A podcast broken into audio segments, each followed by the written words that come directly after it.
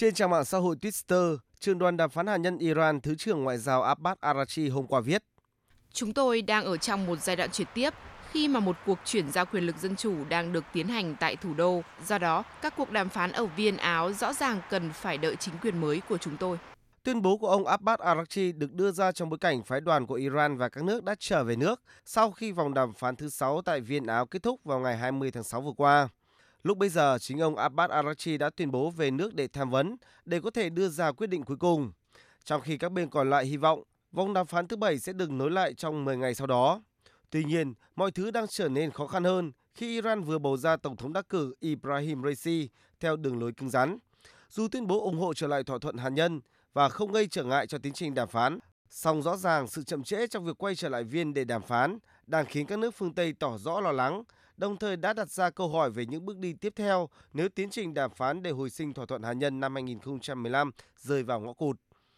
Phản ứng trước tuyên bố mới nhất của Iran, người phát ngôn Bộ Ngoại giao Mỹ Ned Price vừa cho biết những bình luận của phía Iran là một nỗ lực đánh lạc hướng dư luận cho những bế tắc hiện tại. Theo ông, sự chậm trễ trong việc quay trở lại đàm phán sẽ không giúp ích gì cho Iran. Đồng thời nhấn mạnh rằng phía Mỹ luôn sẵn sàng quay trở lại viên để hoàn thành công việc cùng Iran quay trở lại thỏa thuận hạt nhân sau khi Iran đưa ra các quyết định cần thiết. Trong khoảng gần một tháng về nước tham vấn, Iran cũng đã đưa ra nhiều tuyên bố khiến các bên trong đàm phán lo ngại, như thông báo ý định sản xuất kim loại urani làm giàu ở mức 20% hay Iran có khả năng làm giàu urani ở mức 20%, 60%, thậm chí là 90%. Tổng thống sắp mãn nhiệm Iran Hassan Rouhani cho biết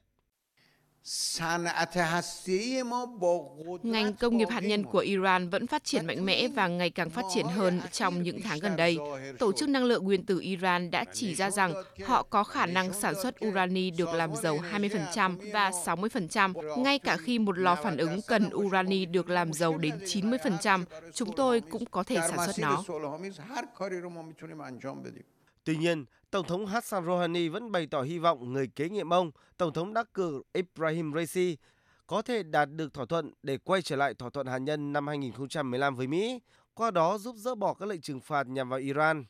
Ông cũng khẳng định lập trường cơ bản của Iran đối với tiến trình đàm phán hạt nhân sẽ được giữ nguyên, bởi theo ông, người có quyền lực tối cao tại Iran thuộc về đại giáo chủ Ali Khamenei đã bật đèn xanh cho thỏa thuận hạt nhân được ký năm 2015 và cũng chấp thuận cho những nỗ lực hồi sinh thỏa thuận này.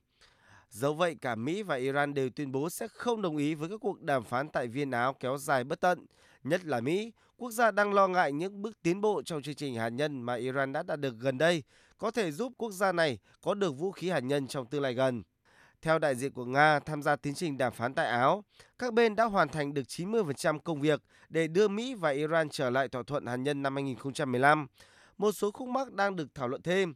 Còn theo giới chuyên gia, trở lại thỏa thuận hạt nhân năm 2015 chính là lựa chọn tốt nhất cho cả Mỹ và Iran và rằng một thỏa thuận thay thế khó lòng được Iran chấp thuận ở thời điểm hiện tại.